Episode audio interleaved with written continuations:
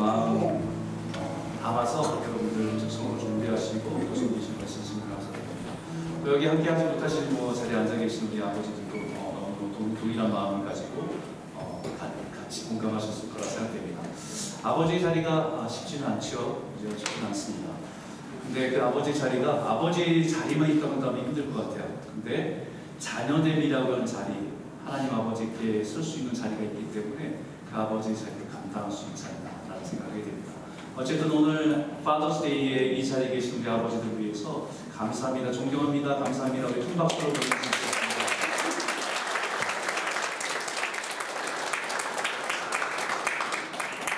네, 오늘 함께 보신 하나님의 말씀은 사도행전 8장 26절에서 40절까지의 말씀을 보도록 하겠습니다. 사도행전 8장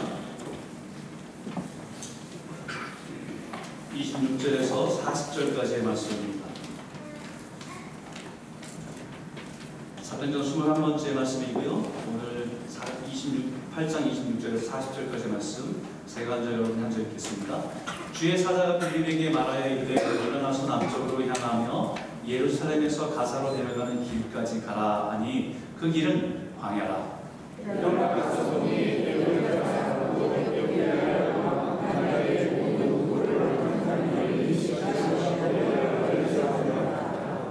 돌아가는데 수레를 타고 선지자 이사야의 글을 읽다.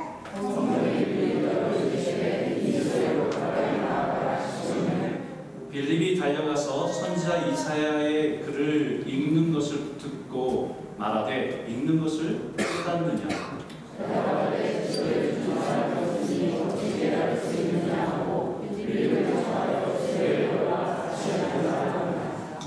읽는 성경 구절은 이것이니 일렀을 때 그가 도살자에게로 가는 양과 같이 끌려갔고 털 깎는 자 앞에 있는 어린 양이 조용함과 같이 그의 입을 열지 아니하였도다.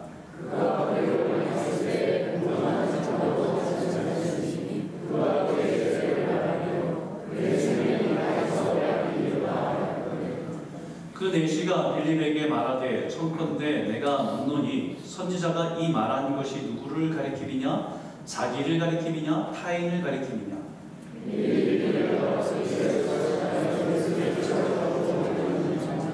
길 가다가 물 있는 곳에 이르러 그 내시가 말하되 보라 물이 있으니 내가 세례를 받음에 무슨 거리낌이 있느냐?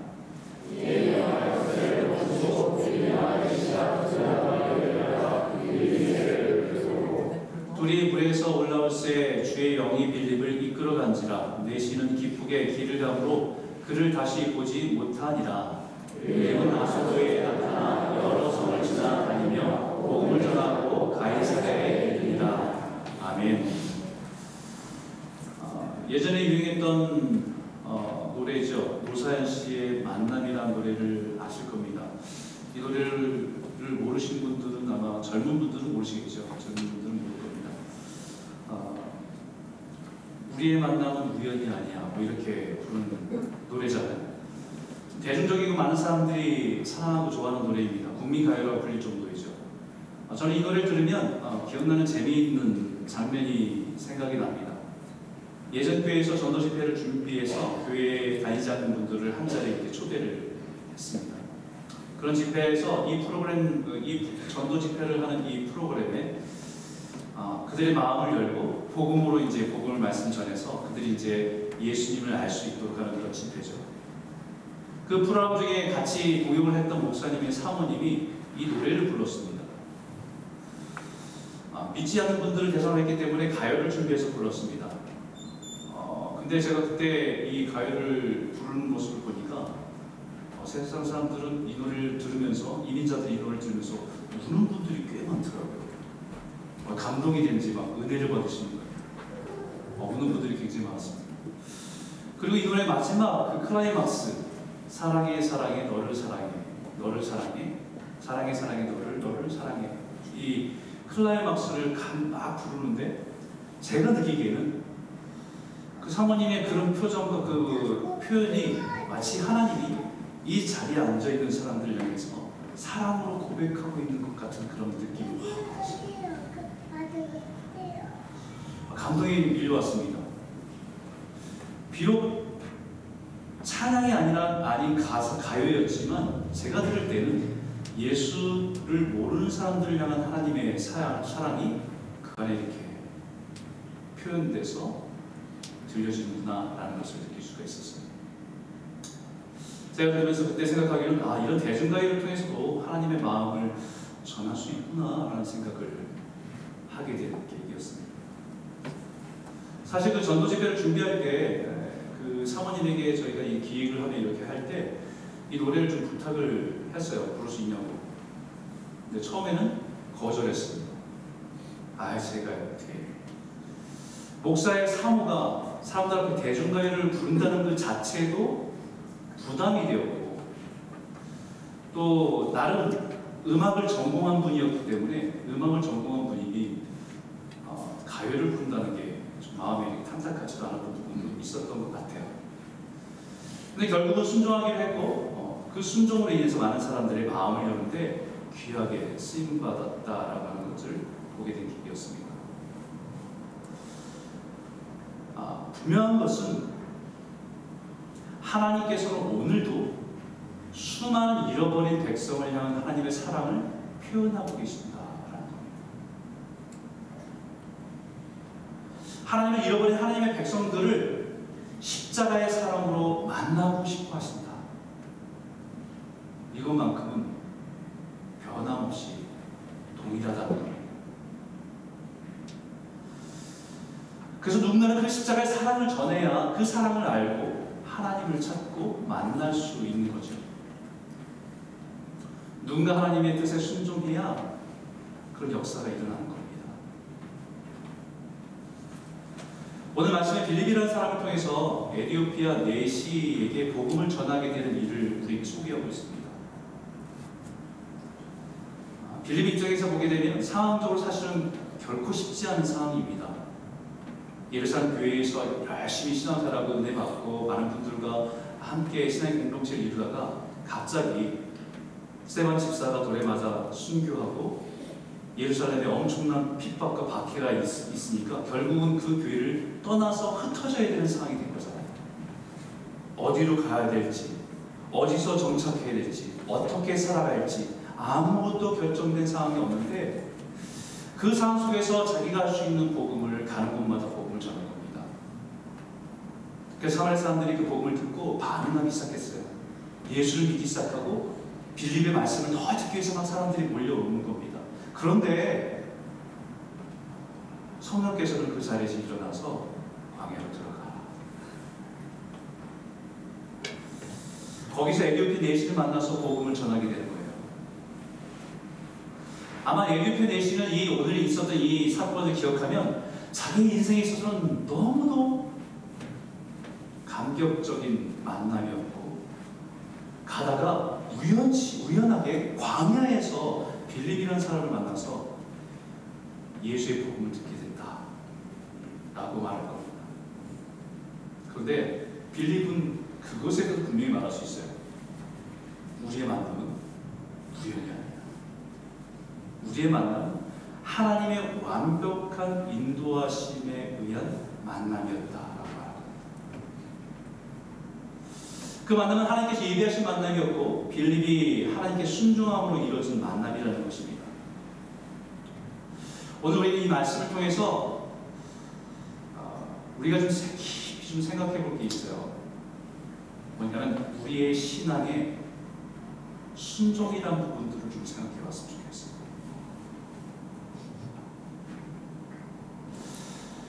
우리가 예수를 믿는다고 하는 것이 무엇인가? 제가 칼럼을 통해서 계속해서 믿음이라는 것에 대해서 간략간략하게 칼럼을 지금 네 번째 쓰고 있습니다. 산 믿음, 죽은 믿음. 죽은 믿음은 죽었다는 게 아니라 활동력이 없다는 거잖아요. 우리가 예수를 믿는데 우리 삶 가운데 예수를 믿는 어떤 특별한 은혜와 경험이 없다고 한다면 다시 질문을 해봅니다. 내가 믿음으로 순종하는 경험이 있는가? 내 상식과 내 생각을 뛰어넘어서 하나님의 말씀하신 것에 내가 믿음으로 도전해 본 삶의 경험이 있는가? 오늘 이 말씀을 통해서 우리가 믿음으로 산다는 것이 무엇인지, 순종이 무엇인지를 다시 한번 기억해 보길 바랍니다. 그래서 여러분 싶은 첫 번째 주제는 따라해볼까요? 믿음의 순종은 한 걸음씩 나아가는 것입니다.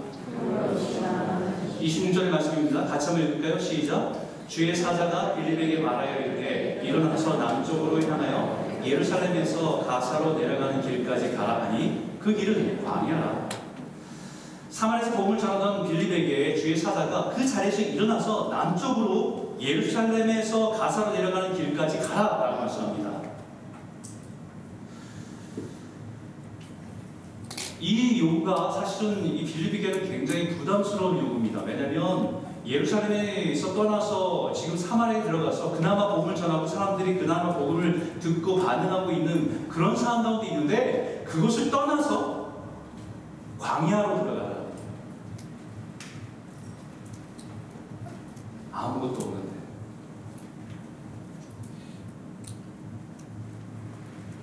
다른 도시로 가라는 얘기도 아니고 광야로 들어가라고 얘기합니다.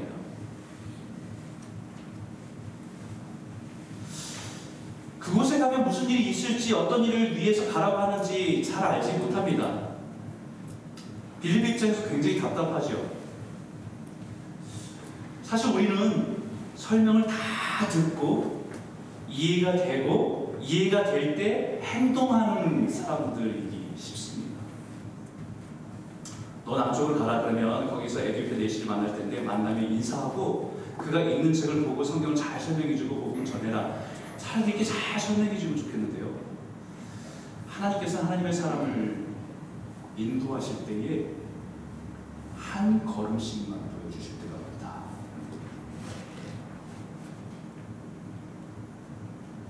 일어나 남쪽으로 가라. 가사로 내려가는 길까지 가.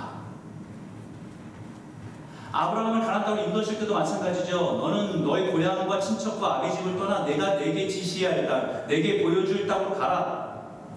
보여준 땅, 설명해 준 땅이 아니고 보여줄 땅입니다. I will show you.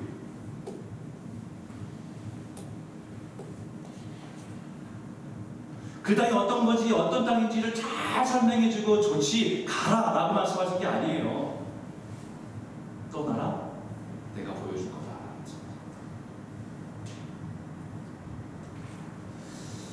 열의성을 정복할 때도 말씀하십니다. 매일 한 바퀴씩 6일째, 7일째는 7바퀴를 돌고 함성을 지르라고 말씀하십니다. 한 바퀴씩 돌 때 어떤 일이 날 거고 금이 갈 거고 어떤 무너질 징조가 보이고 이런 설명을 해주지 않으세요. 남한 장군이 문두병에 걸렸을 때 요단강 일곱 번 씻으라고 말씀하실 때도 한 번 씻으면 어떤 일이 날 거고 피부에 변화가 있을 거고 이런 얘기 해주지 않으십니다.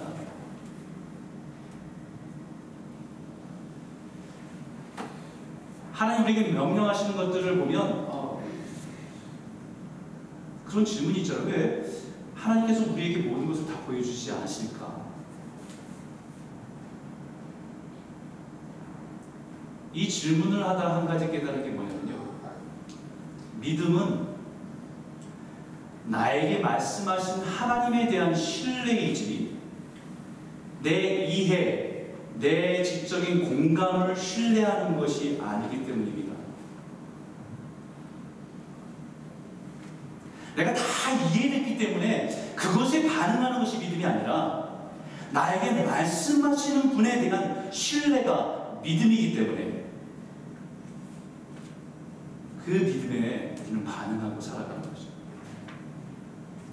모든 것을 다 말하고 보여줘서 내가 이해하고 동의하고 받아들여서 행동을 옮기는 것이 믿음이 아니라 나에게 말씀하시는 그분에 대한 신뢰를 가지고 반응하는 것이 믿음이기 때문입니다.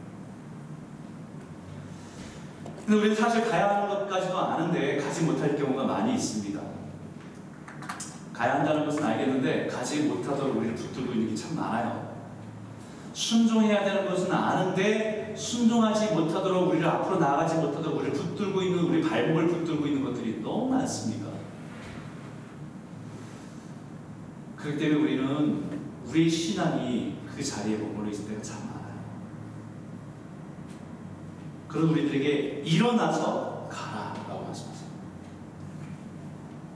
27절과 28절에 보니까 일어나서 가서 보니 에디오피아 사람 곧 에디오피아 여왕 간당의 모든 국고를 맡은 관리인 네시가 예비하러 예루살렘에 왔다가 돌아가는데 수레를 타고 선자 이사의 글을 읽더라라고 했습니다. 빌립이 다 알 수 없고 이해할 수 없지만 하나님의 사자의 명령을 따라 순종해 내려가 보니 하나님의 계획을 발견하고 여러분 빌립이 유대인도 아니고 유대인도 아닌 에디오피아 사람 그것도 흑인이고 내시인 사람을 만났습니다. 이것을 미리 알았다고 한다면 더 많은 고민에 빠졌을 겁니다. 이방인, 흑인인 그 사람을 편견 없이 기다리기가 쉽지 않거든요. 당시에 내시라고 하는 사람이 고위 관직입니다. 중동에서의 그런 내시라고 하는 사람은 자기의 어떤 유혹이나 이런 것을 변절하지 않는다는 것을 몸으로 증명해서 신뢰를 얻는 사람들이 내시였습니다. 고위 관직입니다. 그러나 유대인의 시각에서 보면 자발적인 성적인 장애를 갖고 있는 사람이고 율법적으로 거부해야 되는 사람입니다. 근데 그 사람에게 다가간다는 자체가 부담이죠.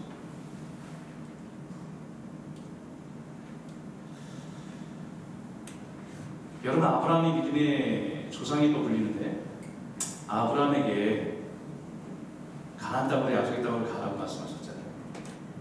근데 그가 믿음의 조상이 되는 모든 과정들을 다 설명해 줬다고 한다면 아브라함이 떠났을까요? 내가 너에게 자손을 주겠다. 그 자손을 통해서 민족을 이루겠다고 말씀하셨는데 그 자손이 그 아들을 어느 날인가 재단에 올려놓고 제물로 드려야 된다는 사실을 알았다고 한다면 믿음의 여정을 떠났을까요?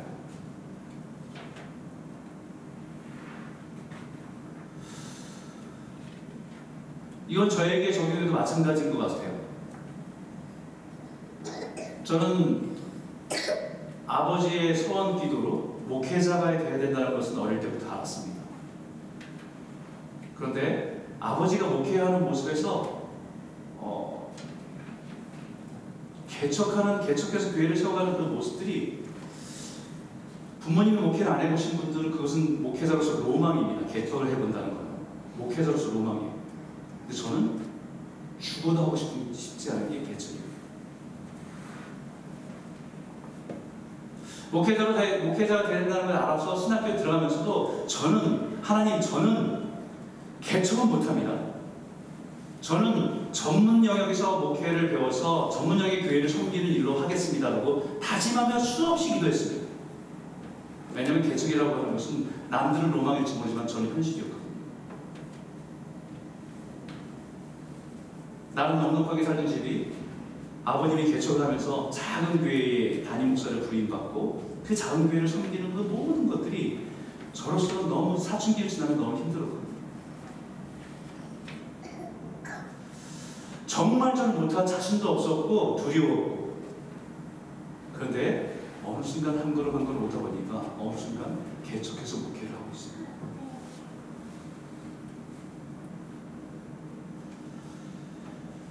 한 걸음 한 걸음 인도해 주신 것 따라서 가다 보니 그런 마음도 주시고 그런 믿음이 폭이 넓어지면서 따라갈 수 있게 되는 거예요. 믿음의 한 걸음 한 걸음 나아갈 때 하나님께서 나에게 예비하신 은혜들을 맛볼 때에 우리의 믿음의 순종의 보폭은 커집니다. 빌립은 믿음을 일어나 걸어가면서 믿음을 기대하며 걸어갔을 때 그 황량한 광야에서 이디오피아 내시를 만나게 된 것입니다. 그것도 이방인이긴 하지만 예루살렘에서 예배하고 돌아가는 길이었는데 그의 모습에 만족스러움이 아니에요. 뭔가 번민하고 고민하고 고민이 가득한 채 이사야 성경 둘만을 읽고 있는 모습을 보니까 거기서 뭘 봤냐면요. 아, 저 사람을 향한 하나님의 마음이 저기 있구나라고 이렇게 됩니다. 만약에 빌립이 하나님의 인도하심 속에 광야에서 예비한 광야에서 만나는 이디페스 이데시를 만나지 않고 우연히 길에서 이디오피 대시를 만났다고 한다면 무엇을 봤을까요? 한 나라의 국고를 담당 고위 관직의 화려 모든 것이 넉넉한 그에 비하면 나는 너무나 초라한 그 모습 속에 그에게 다가가기 어려운 여러 가지가 처음에 그 마음에 선입견이 있었을 겁니다. 그런데 순종해서 가다 보니까 그 사람이 보여지는 그런 외적인 게 아니라 그 사람의 내면의 모습을 보기 거예요. 가만 보면 한 사람들은 자신들이 다 이해하고 합리적으로 반응하고 행동할 것이라 생각하는데 현실적으로 보면 그렇지 않습니다, 여러분. 자기의 경험에 갇혀서 자기의 선입견에 갇혀서 자신의 감정에 갇혀서 올바른 판단하지 못하는 경우가 참 많습니다.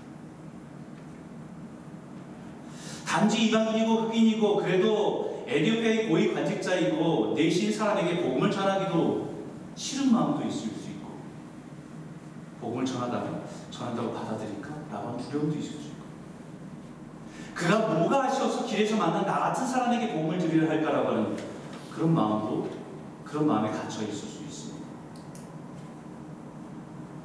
그러다 가서 보니까 그의 모습에서 간절히 진리를 구하고 찾는 사람의 모습을 보게 하신 겁니다. 그를 그 사람이 하나님의 예절한 마음을 느낄 수 있었던 겁니다. 그래 그 그때서야 아 하나님께서 이런 마음으로 이곳에 가려고 하셨구나. 라는 깊은 깨달음을 하게 되죠. 오늘 하나님은 우리에게 말씀하세요. 영어로 말씀하십니다. 우리 삶에 순종해야 될 부분들을 명령하십니다.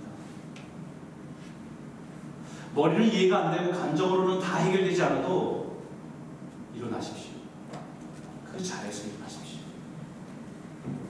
그리고 무슨 일이 일어날지 모르지만 하나님께 원하시는 순종의 발걸음 한 걸음만 떼어보십시오.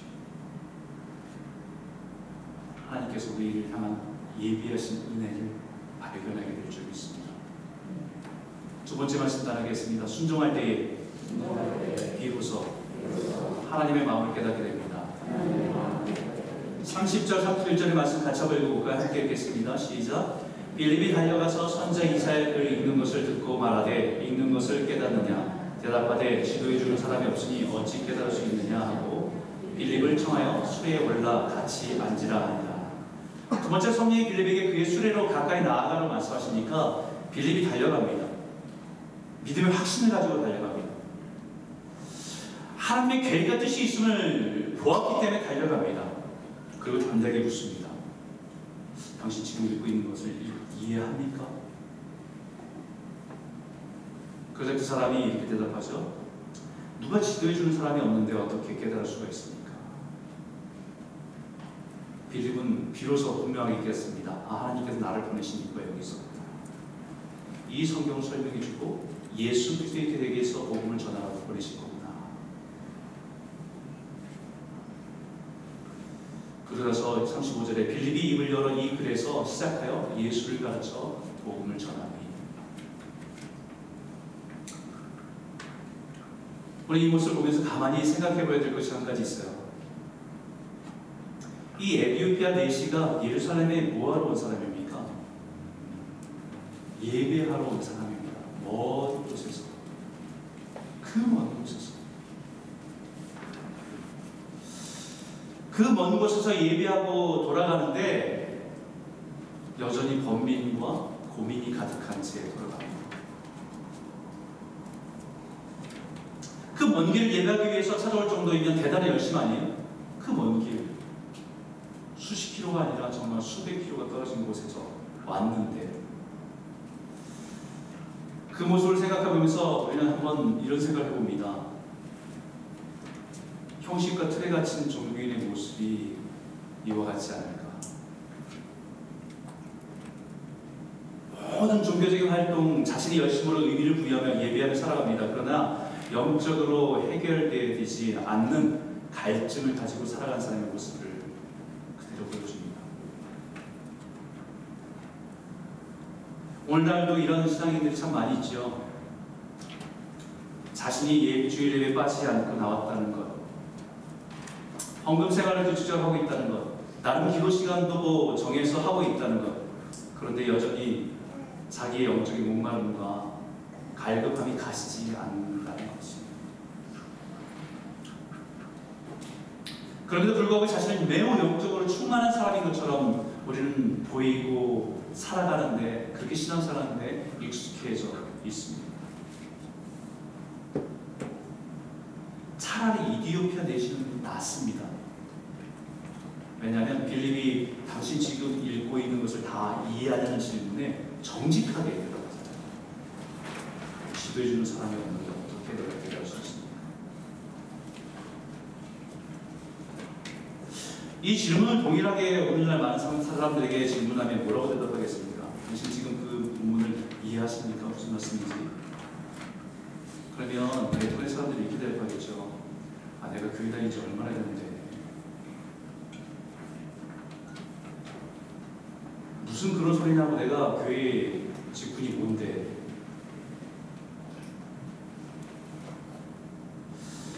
이해하냐고 질문하는데 신앙 연수로 대답합니다. 이해하냐고 질문하는데 자기 직분이 뭐냐는 것에 들어 대답합니다.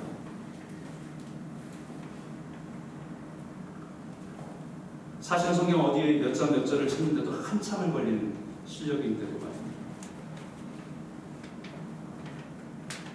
차라리 정직한 것이 낫습니다. 자신의 영적인 무지를 인정하면 영적인 갈증을 해결할 길이 보이기 때문이죠. 예수님께서 부활하신 이후에 백마로 가는 두 제자들을 만나 다른 듯 하지 않으셨습니다. 이것 하나 하셨어요. 저희가 서로 말하되 길에서 우리에게 말씀하시고 우리에게 성경을 풀어주실 때에 우리 속에서 마음이 뜨겁지 아니하더냐 하고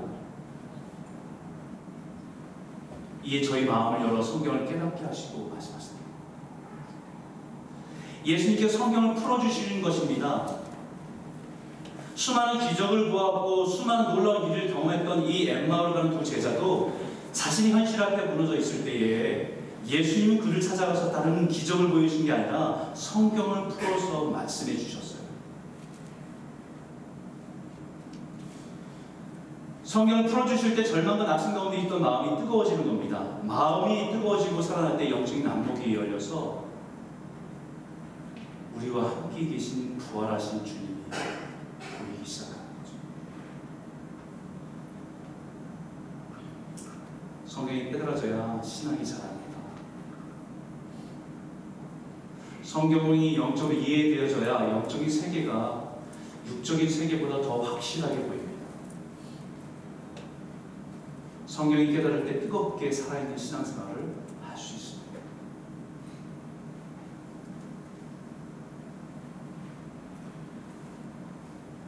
우리 교회 성도님들이 조금 더 하나님의 말씀 앞에 더 가까이 나아가시기 바랍니다. 그리고 그 말씀을 통해서 하나님이 나에게 말씀하신 것들을 붙들고 순종의 자리로 한 걸음만 더 나아가는 그 예비하신 은혜를 맛보는 저와 여러분 모두가 되시기를 주의 이름으로 축복합니다. 그런데요, 성경 읽을 때 조심해야 돼요. 이 말씀을 이렇게 말합니다. 베드로서 3장 16절입니다. 같이 읽을까요? 시작. 또 그 모든 편지에도 이런 일에 관하여 말하였으되 그 중에 알기 어려운 무식한 자들과 구세지 못한 자들이 다른 성경과 같이 그것도 억지로 풀다가 스스로 멸망에 이르는다. 여러분 이 베드로 후서는 이단이 활기를 치는 그 배경을 가지고 우리에게 말합니다. 지난주에 이단과 사입에 대한 말씀을 나눴죠. 아, 그렇게 신앙생활을 열심히 하던 사람들이 왜 거기에 이렇게 매료가 되고 미혹이 됐을까? 조금만 성경에 대해서 틀을 갖추고 있으면 그들이 주장하는 논리가 얼마나 얼토당토하고 허무맹랑한지 분명히 깨달을 수 있는데 마치 그것이 진리냐 거기에 미혹돼서 빠져들어가는 사람들의 모습을 볼 때 안타깝습니다.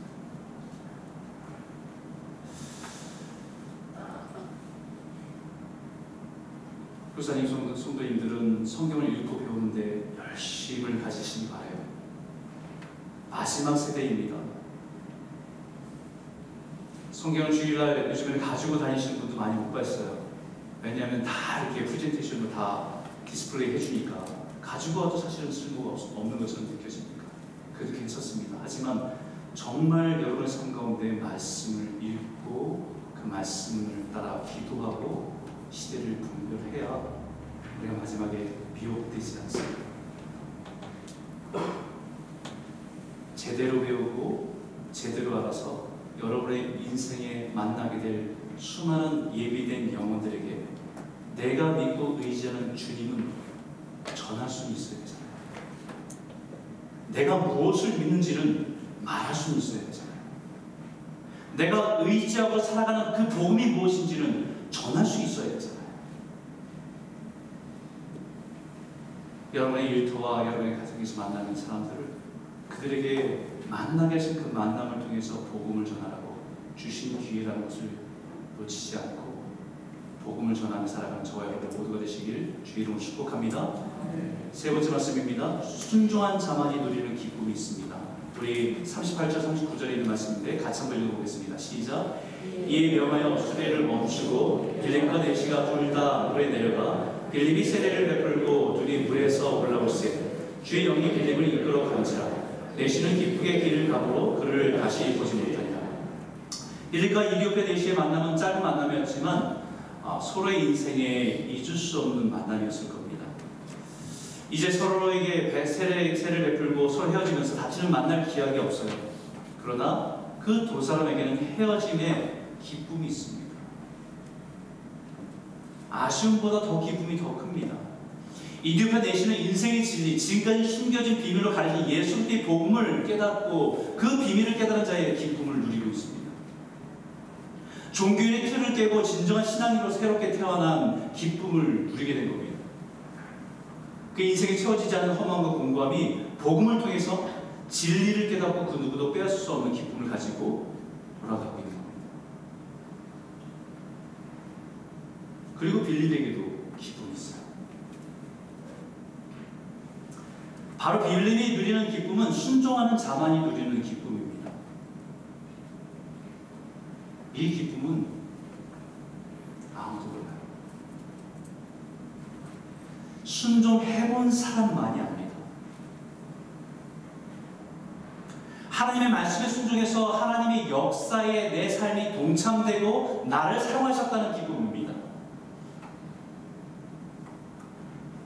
주님이 하나님의 나라를 위해서 나를 사용하셨다는 그 기쁨, 나 같은 사람을 사용하셔서 하나님의 나라의 일을 사용하신다는 그 기쁨입니다.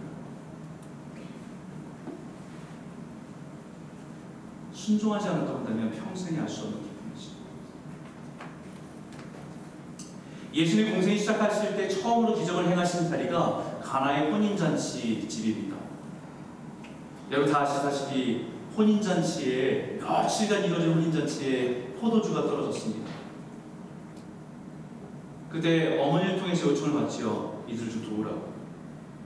아직 예수님이 누구신지를 드러낼 때가 되지 않았지만 예수님의 어머니 말씀에 순종해서 그들을 돕습니다. 그때 예수님께서 몰라, 뭐라고 그 종들에게 명령하시냐면 물로 포도주가 되는 기적을 행하실 때 빈 항아리에 물을 채워 넣어라 라고 하십니다. 그 빈 항아리는 뭐냐면 그 중동의 사람들이 샌들 같은 것을 신발 신고 온 먼지 투성으로 집으로 돌아오면 종들이 주인을 발을 씻어주기 위해서 물을 떠다 그 씻어주는 그 물이 담겨 있는 항아리가 집 앞에 있어요. 거기다 물을 채우라는 겁니다.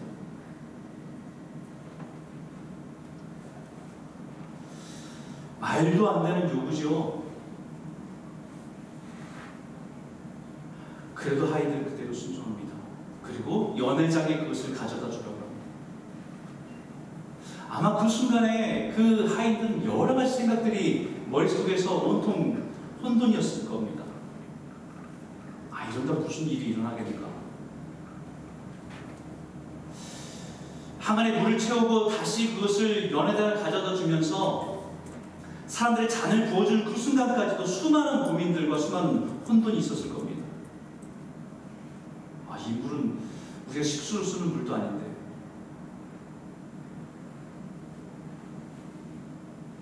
술 취한 사람들이 물을 가졌다고 우리를 놀리는 거냐고 화를 낼 텐데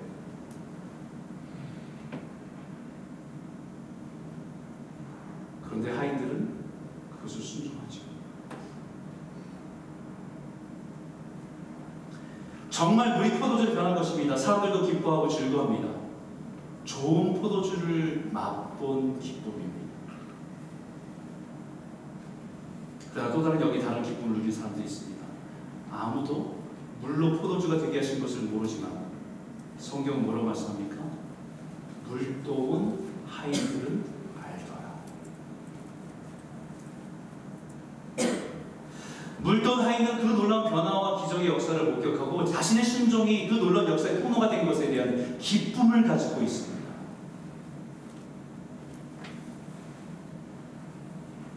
다른 사람들은 그 잔치에 포도주로 인한 기쁨을 기뻐할 때 이 하인들은 자신의 순종을 통해서 하나님의 역사를 본 기쁨이 있습니다.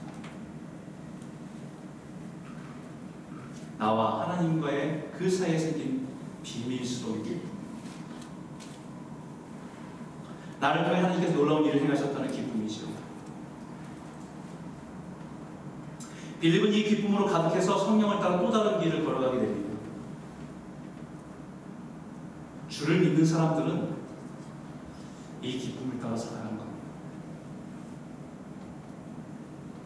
세상의 기쁨이 아니라 하늘의 기쁨을 맛보며 살아가는 사람입니다. 이 모든 기쁨이 예수를 믿는 우리가 누려야 할 기쁨이고 나눠야 할 기쁨이라고 말씀하고 있는 거죠. 주님이 우리에게 약속하신 기쁨입니다. 같이 한번 마지막으로 한번 읽어볼까요? 큰 목소리 읽겠습니다. 시작. 내가 이것을 너희에게 이름은 내 기쁨이 너희 안에 있어 너희 기쁨을 충만하게 하려 함이니라. 아멘. 사랑 성도 여러분, 우리가 이 땅에 사는 동안에 믿음을 가지고 살아가면서 믿음을 가지고 순종하는 그 자리까지 나아가 주님이 우리에게 약속하신 이 기쁨, 세상이 주는 기쁨이 아니라 주님이 약속하신 이 기쁨, 이 기쁨을 우리 삶에 가득 채우고 살아가는 저와 여러분 모두가 되시길 주의 이름으로 축복합니다. 그러면 같이 한번 우리 찬양하고 이 기도를 같이 드렸으면 좋겠습니다. 우리 주님 말씀하시면 이 찬양 드렸으면 좋겠습니다.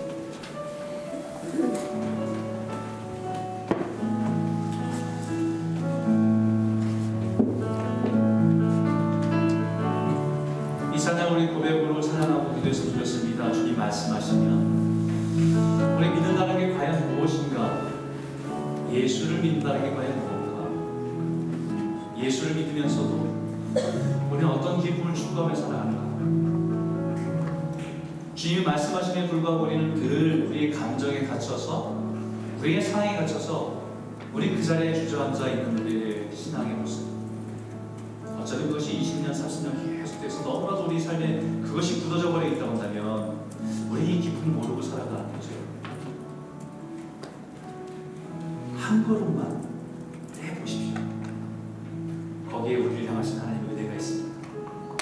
한 걸음을 떼다 보면 달려갈 수 있습니다 믿음으로 뛰어갈 수 있습니다. 적진을 향해 뛰어갈 수 있습니다. 오늘 우리가 이 믿음의 순종의 발걸음 한 걸음 옮기겠습니다. 주님 말씀하여 주십시오. 깨닫게 해주십시오.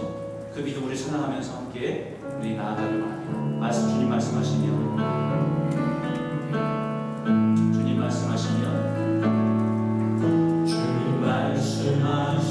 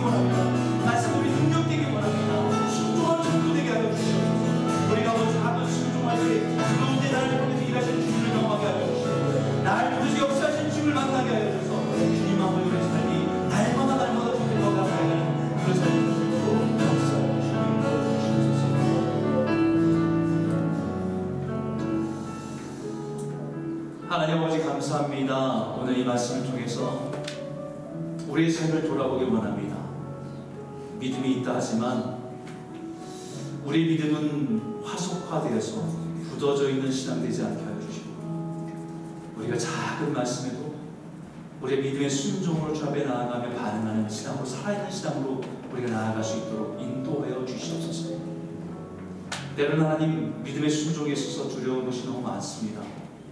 감정의 틀에 갇혀서 상황의 틀에 갇혀서 그러나 우리가 그 자리에서 일어나 믿음의 발걸음을 한 걸음만 옮길 때에 하나님 그 앞에 예비하신 하나님의 은혜를 보게 하여 주시고 하나님 그 기쁨과 감격을 가지고 살아가는 성도들이 다 될 수 있도록 인도하여 주시옵소서 한 걸음 한 걸음 믿음의 보폭이 넓어지게 하여 주시고 이제는 주님 말씀하시면 달려갈 수 있게 하여 주시고 적진을 향해서 뛰어갈 수 있는 용사의 마음을 가지고 나아가는 저희들 될수 있도록 인도하여 주시옵소서. 하나님, 이 시대가 혼탁한 세상입니다. 수많은 미혹의 영이 많고 시험하는 것들이 많은 세대 가운데 하나님 말씀으로 우리 삶 가운데 붙들어셔서 분별하게 하여 주시고 진리의 길을 따라 믿음의 길을 따라 끝까지 걸어가는 저희들 될 수 있도록 인도하여 주시옵소서.